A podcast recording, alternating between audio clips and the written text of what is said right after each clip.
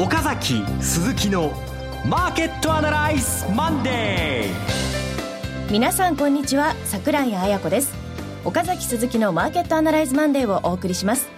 パーソナリティは金融ストラテジストの岡崎良介さん。はい岡崎です。よろしくお願いします。そして今日は鈴木一之さんはお休みということで心強いピンチヒッターに来ていただきました。はい。こんにちは。鎌田です。かぶっちゃった。ラジオ日経の鎌田です、はい、いや最後の回。最後の回って言ったって番組終わるわけじゃありませんよ。今年最後の回に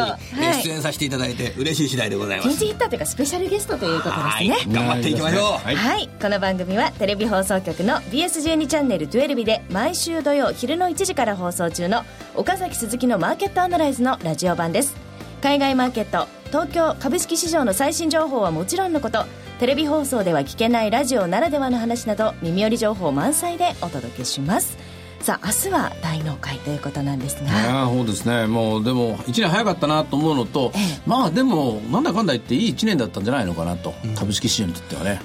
去年の今頃、うん、なんかどういう話聞いてたかというと、うん、去年の今頃は今年は随分上がりましたね、うん、何十パーセントも上がりましたね、これほど上がった翌年だから、来年はそんなに期待しない方がいいんじゃないのかなっていう声も多かったように思うんですよね、1年前に、うん、まあ、そうはいうものの、でも1万6290円ぐらいで終わって、えー、えー、最初の元旦かなんかの新聞見たら、みんな2万円だとか、3万8000円だとか、なんか最初のこと言って。て、で、年明けからいきなりガーガーッと来てですね、もうみんな赤っ端書いたっていう1年でしたよね、これ。年明けは非常に1年前は悪かったですよね、今年の始まりというの、うん、で後半よく盛り返したなというような、そんなような1年だったんですよね。はい、それがね、来年に向けてどうなるのか伺っていきたいと思います、うん、それでは番組進めてまいります。この番組は株三六五の豊か商事の提供でお送りします。今週のストラテジー。このコーナーでは今週の展望についてお話しいただきます。ということなんですが、うん、明日でマーケットは同じ終わり、う。ん、なので次今週はもう2日が金曜日なので、うん来週の、まあ、どう動くかっていうことも含めて。うん、はい。というか、のっけから本当に恐縮なんですけども、先週金曜日に発表された経済指標がやったら悪いんですよね。はい。鉱工業生産指数がマイナス0.6、もともとプラス0.9だったのに、まだ生産は底打ちをしていない、もたもたしてるというか、10、12もひょっとしたらマイナス成長になるかもしれないですよね、日本経済。小売もマイナスの0.3。で、あと、それから消費の方もですね、前年比マイナス2.5ぐらいでしょで、4、6、7とマイナスマイナスが続いて、10、12で底打ったと思ったらまだズルズルしてる。これはね、この中で株高ですからね、今、今の1万8000円近辺っていうのはですね、これもはっきり言って一人に円安の効果以外の何者でもないですよね。はい。で、今、そうすると、景気が悪い。うん、でも株は下がらない。上がってる。うん、え結局、金融緩和が株式市場を支えてるというような、そういう一年だったというふうな捉え方でいいんでしょうかね。それが半分。残り半分は業績は確かに良くなっている。え業績は確かに良くなってるけど、経済、日本経済が良くならないのは、個人、日本人の日本人の所得に回ってきていないっていうところ。じゃあ、ど、誰のところに回ってるのかっていうと、まあ、設備投資に回ったりとか、株主の方には回ってるとかね。うん、こういう、あるいは資産を持ってる人には回ってるっていうですね、こういう、まあ、新聞、巷でよくですね、えー、いろいろと議論されている格差の問題。これが露呈した一年でもありましたね。はい。で、これ投資家の皆様は株が上がるということはこれいいことですよね。いいことですね。で、株が上がる。でも株を持ってない人の消費が弱いので、経済自体はあんまり GDP とかいい方向にいかない中で、株高の構図は続くという、うん、そういう捉え方していいんでしょうかね、これ。あ、そういう捉え方もありですよ。例えばアメリカ型、イギリス型になっていく。うん、それがまあ5年、10年と続く経済だってありえますからね。ただ、もう一方の円安依存型経済っていうのは、これは実は腰は脆いものですから、うん、そういう意味では、来年2015年は、ある程度、今年以上の変動はですね、ある程度覚悟して臨まなきゃいけないんじゃないかなっていうのが、私の全体のイメージですね。うん、その円安依存型経済というのは、うん、円安の良い材料、そして悪い効果などがいろいろ取り沙汰されている、その一年ではあったと思うんですけれども、来年にかけては、その円安の方向性自体、これは変わらないと見てよろしいんですか？変わらないと思うんですが、もうすでに120円まで来てしまいましたからね。これ130円まで行くと、今度は介入のリスクがあったりとか、あるいは今の水準が続いたとしても、日本経済が本当に良くなって、デフレ脱却したら、おいおい、ちょっと待てよ。もう円安いいだろうと。もう景気良くなったんだから、そろそろ身の程わきまえろよ、みたいな発言が G7、G20 で来るかもしれない。そうすると修正が起きる可能性が高いですよね。うん、このあたりのところ気をつけながら、まあ慎重に、前に進前に向かって進まな、進前に進んでいかなきゃいけないのかなっていう感じですよね。うん、その修正が効くんですかね円安になってちょっと行き過ぎだなと思った時に、うん、では、日本で進めてきた円安だと思うんですよね、金融政策で。それで、ちょっと行き過ぎだから、130円以上は行き過ぎだから、もう一服させようと思った時に、それは、市場はちゃんと分かったというふうに聞いてくれるんですかね。あ、介入とかすると一発で10円ぐらい落ちますよ。あ、そうですか。うん、だから130円が120円、あるいは125円が115円。これぐらいのことは2回か3回はありますよね。しかし、介入っていうのは、実は大きな流れを、え止めるわけには、止める力は本当はなくて、結局、いつも言ってますけど、需給じゃ相場止められませんからね。結局はやはり期待っていうのが変わって、で、もう円安は終わったんだとか、円高に方向転換したんだっていうようなですね、向きが変わること。まあ、これには日本の金利が上がってこなきゃダメだと思うんですけどもね、その先、その、そこまでは時間かかるでしょうね。だから2015年、あるいは16年まで見通すと、やっぱり振れ幅の大きい、ちょっとした発言とか、実際の介入とか、アメリカの金融政策、アメリカの経済指標によってどんと下がったり、株価が落ちたってまたどんと下がったりとか、そういうのを繰り返していくように思いますね。で、岡田さんのその、円安依存型っていう言葉ってすごく、あの、今胸に響いてるんですけど、僕それ一つ表すのが、あの、ドルベースでの日経平均が、だいたい150ドル、うん。計算しやすいですよね。ね150ドルでドル円120円だと1万8000円。これ計算しやすいですね。うん、でも150ドルからこれ上がんないですよね、ドル。そうなんですね。うん、これが上がっていくような、あの、ドドル高円安に依存しないような、うん、日本の企業がの価値がドルベースで上がっていくような、そういうような株式市場って、えー、来年は期待できるんですかね？あ、できると思いますよ。それを、そこをむしろ底辺と言いますかね、そこをフロアにして見ていくのがよくて、実際、あの、例えば日本の GDP って日本の国民が作るんだけども、日本の経済っていうのは外国の人も作ってくれるわけで、輸出が作ってるし、あるいは観光、あの、観光客のね、皆さんが作ったりする部分もありますからね。そういう意味では、日本の業績っていうのは来年も2桁は無理でしょうね。えー、5%から8%の範囲で EPS が増えるんじゃないですかね。これがまあ、えー、正しい、正しいというか、まあ、ある、あの、フェアバリューというやつなんでしょうが、しかし5%、8%の株価の上昇ってみんな納得しませんからね。1万8000円をスタート台に、えー、5%だと900円。そんなもんでしょ、えー、?8% だと1440円、うん、そんなもんでね、期待するわけないじゃないですか。誰だってね、2割3割儲けたいと思って相場に入ってるわけだし、下がると思ったら2、3割下がると思うわけですからね。うんでもそれインデックスで5%、8%でもいいよと。うん、で、えー、それでその5%、8%のインデックスの上昇の中で、このね、自分自身の銘柄物色、銘柄選択の力で10%、20%を儲けてやる。この基本形考えれば悪くないんじゃないですか？悪くないと思います。逆もあるわけでね、自分のせいで失敗しましたってそと、そうだ、今日あの、売買代金のトップが東京電力で大幅高になってるんですけど、はいはい、東京電力の業績見通しの発表の時の資料を見てて思ったんですけど、あの、原油が1ドル、うん、1バーレル1ドル安いと、240億円のメリットになるなるんですって。ああ、それはいいですね。1バーレル1ドルで240億円ってな、それで100ドル前提にしてんですって。ああ。だってそれ30ドル違うと、何それ ?240×30 ドルで7200億円、うん、なんていう水準なんだというふうに思ったんですけどね。7200億って営業30円、営業益、営業益。今、今2000億ぐらいでしたっけね？そそんなもんですよ。そんなもんでしょ？そんなもんですよ。あの、まあ、いろいろなあの特殊事情がある会社ですけどね。うんうん、だから電力会社だ、だけどこれ裏の話があって、うん、1ドル1円の円安で、これもまた同じ金額。1ドル1円の円安で、240億円のデメリット。デメリットがある。1ドル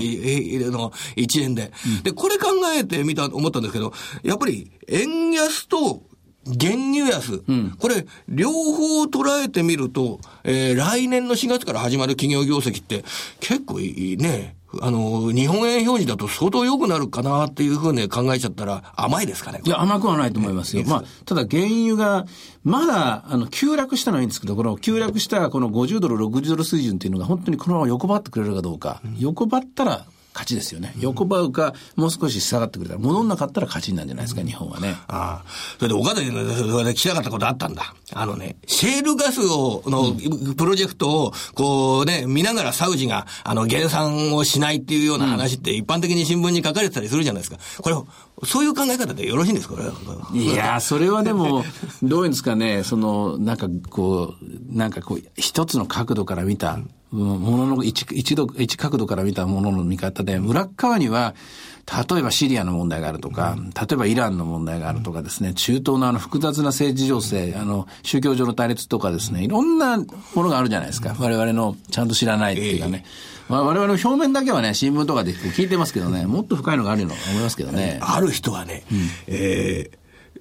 サウジとアメリカはもともと仲は悪くない。サウジとアメリカは。それはそうでしょう。それをサウジとアメリカ仲が悪くないのに、そのシェールを潰す構図でそれを考えるのは間違いだ。むしろサウジとアメリカが手を組んで、うん、ロシアを攻め込んでるんじゃないかっていうような、そそんな説を取る人なんかもいるんですけどね。サウジの、サウジの敵はイランだって言われていて、イランとロシアの関係があの強いもんですからね。要するにイランを叩きたい。イランを叩きたいということはロシアを叩きたい。そのために原因を増産していると。原産に、ね、乗り乗らなかったっていう説もありますけどね。でもこれ本当のところはサウジの王様に聞かなきゃしょうがないんで。これだから、王様とかね、社長とかに聞かなきゃ分かんないことはここで議論してもしょうがないんですよ。でもしょうがないことを喋って儲けてる、まあそういう批評家もいるんで、その人たちの商売を奪うわけにいかないんだけども、少なくとも経済とか市場がいくら掘っても掘ってもですね、ことは出てこないんで、まあそれはもう出た時に、ああ、そうなんですかと、あっさり言えばいいんじゃないかと思いますけどね。じゃあ最後、ここで1分半、あと1分半で、岡田さん、来年の見立て、えー、もう、こう、僕のね、言葉なんか邪魔ですから、1分半、ちょっと岡崎さん、メッセージ、あの、皆さん今日、今回ね、今年最後ですから、やってくれませんか？来年の見立て。やっぱりあれですね、記者としては本当ね、しつこいですよね。やっぱり食いついたら話さない。さすが、さすが B1 記者だなと思いますけど、鈴木さんより厳しいなと思うんですが、まず、大納会から大発会。えー、よくまあ大発会に向けて上がるんじゃないかって言うんですけど、この、えー、ジンクスっていうのは本物で、過去30年の歴史で言うと、大納会から大発会に向けて、大引けから次の寄り付きまでの間に上がる確率は30回中21回、7割。だから、毎年毎年なんか、あの、新年明けて心配だっていう人いるんですけど、確率で言うと、うん、上がる方が高い。まあ若干ですけどね。でも、かといって、えー、今年高校こういう相場でした。だから、大発会が高くなるっていうものは、どんな、何をどうデータひっくり返してもですね、出てこないです。これはもう全部ランダムで、スゴロクとかル、ルーレットと同じなんで、当たるも発見、当たるも発見の世界です。ただ、来年に関して言うと、相場っていうのはある程度型があるんですけどね、1年の型があるんですけども、今年2014年の相場の型がどういう型であったかっていうのを分析してみる必要があると思うんですね。で、2014年の型を分析すると、今年の型っていうのは、1995年の相場の型に非常に近い。うんまあ、これいろんな角度から分析してるんですけど、ね、1995年。はい。はい、1995年っていうのは、円が、えー、超円高から円安にこうひっくり返った。えー、榊原さんと黒田さんがですね、バズーカ介入をして、為替を一気に80円から120円まで持ってった、130円まで持ってた年なんですけど、やっぱそれに非常に近い。となると、その次に起こる2015年の相場っていうのはひょっとすると96年に近いのかもしれないですね。うん、この続きは96年の日経平均チャートかなんかですね、皆さん見てご自分で確認してもらえばいいかなと思います。はい。ありがとうございました。96年どうだったのか聞きたい。まだそれは来年のテレビとラジオの楽しみにしてください。はい、この番組は5日月曜日からです、ね、そうですよ。この番組自体はお休みがありませんからね。ね年末年始お休みがありませんから、来週のこの時間、また岡崎さんに会うことができますよ。できますからどうなるのか 聞いていきたいと思います。鎌田さんに負けずに聞いていきたいと思います。はい、ということで前場の指標で見ておくものありますか？はい、日経平均均31円高です。マザーズも上げ、ジャスダックも上げ、えー、それからボラティリティインデックスも小幅高というような、うん、そんな状況ですかね。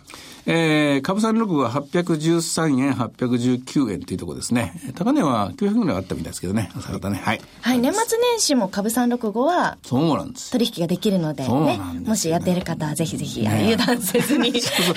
おちおちしてられないってわけなんですけどね。1日だけがお休み、ね、そうですね。はい、はい、それ以外はできるということです。ということで、いろいろ展望していただきました。BS12 チャンネル12で放送している、岡崎鈴木のマーケットアナライズの Facebook でも随時分析レポートしますので、ぜひそちらも参考にしてください。以上、今週のストラテジーでした。岡崎鈴木のマーケットアナライズマンデーそれではここで株三六五の豊か商事からセミナー情報です。え大阪で豊か商事資産運用セミナー in 大阪が開催されます。こちらは岡崎さんがご登壇されはいるセミナーです。はいえー日にち1月24日土曜日12時30分会場13時開演です。え当日は前半に岡崎さんのご講演がありまして、後半にレオスキャピタルワークスの五十嵐武さんによる講演があります。えここでは1月24日最初のセミナーになると思うんですが。そうなんですね。まあ、もう、全くリニューアルした新しい資料でまっさらなもので入って、え先週も言いましたけどもね、アベノミクスを離れて、アベノミクスというものを忘れて、はい2015年という相場をですね、最初に皆さんご披露したいと思いますので、えー、交互期待と言いますが、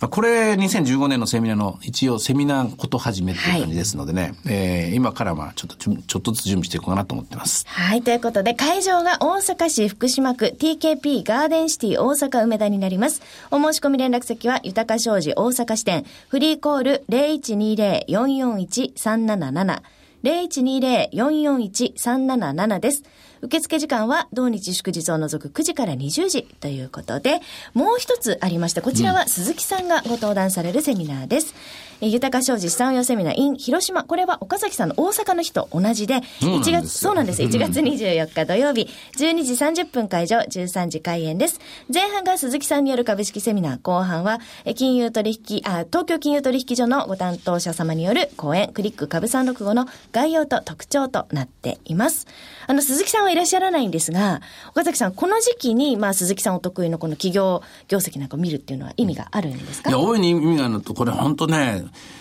私のセミナーも聞いて、鈴木さんのセミナーも聞いてほしいんですけどね。ね ねこれね、ドラえもんでもない限り、なかなかこれ声が聞けないっていうのでね。でだから、あの、だが仲のいい方に、じゃあ、君は鈴木さんに、えー君は岡崎さんにつって、二人聞いてもらうと。いいですね情報交換東京と広島ですからね。いやいや大阪と広島あごめんなさい大阪と広島ですからね。全体像を私がして、鈴木さんが個別銘柄の掘り起こしをしてくれると思うんで、私自身も多分鈴木さんに後で、鈴木さん昨日何喋ってたの教えてよっていうのを多分翌日には聞くと思うんですけどもね、あの、期待して、あの、広島の方にも顔出してもらいたいなと思いますね。はい。ということで会場は広島中区本通り広島アンデルセン6階デンマークです。お申し込み連絡先は豊か商事松山支店フリーコール0120-125-365 0120-125-365です。受付時間は同日祝日を除く9時から20時ということで、え山陰地方それから四国地方の方ぜひ鈴木さんに会いに来てください。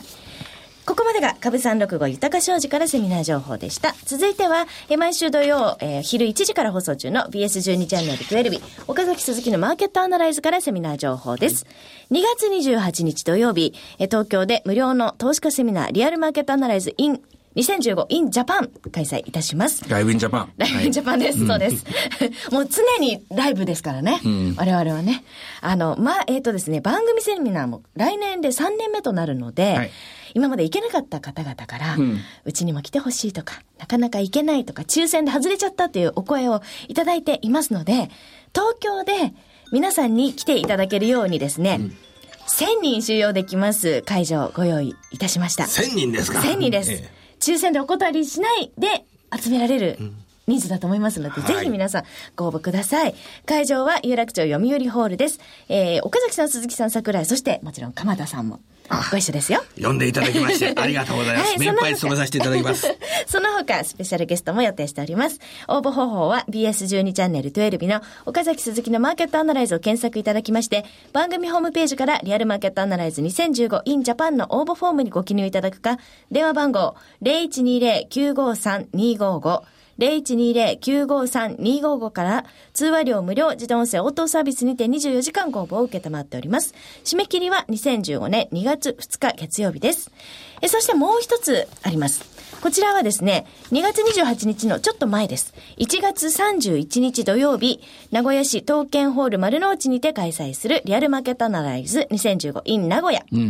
ということで、こちら応募方法が BS12 チャンネル12の岡崎鈴木のマーケットアナライズを検索いただきまして、番組ホームページからリアルマーケットアナライズ 2015in 名古屋の応募フォームにご記入いただくか、電話番号0120-964-677、0120-964-677 0677から通話料無料自動音声応答サービスにて24時間ご応募を受けたまっております。リアルマーケットアナライズ in Japan とは電話番号違いますのでご注意ください。こちらの締め切りは2015年1月13日火曜日です。結構あっという間に来ちゃうと思うので。これも、あの、はいある意味1月31日なんで、もう大体あの、1年の経は元旦にあるって言いますけども、大体1年の相場って1月に大体見えてくるんですよね。はいそのあたりのところが名古屋では、かなり突っ込んだ話ができるんじゃないかと思うので、お楽しみに。一足先に今年のことがわかるセミナーということで、ぜひチェックしてください。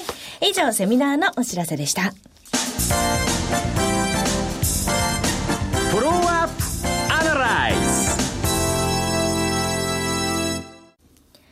ナーでは先週放送の BS12 チャンネル12日、岡崎鈴木のマーケットアナライズについて振り返ります。はい。もう選挙は終わってしまったんですけども、はい日清基礎研の久我直子さんに、えー、アベノミクスが始まってからどう変わったのか、雇用はどう変わったのか、消費はどう変わったのか、それを表面的な、えー、トップラインの数字だけじゃなくて、年代別に、それから性別に、男女別に、えー、どんな風に変わったのをですね、つぶさに分析してもらったところ、驚くべき結果が出て、驚きでしたね。え結局のところ雇用が増えたのは非雇用者。で、正規雇用じゃないですね。非雇用、非正規雇用ですね。非正規雇用が増えていて、まあ、100万人増えたと言いますけど、実際には120万人ぐらい。それもほとんどが女性。で、それも女性の結構年配の方々のパート、アルバイトが増えた。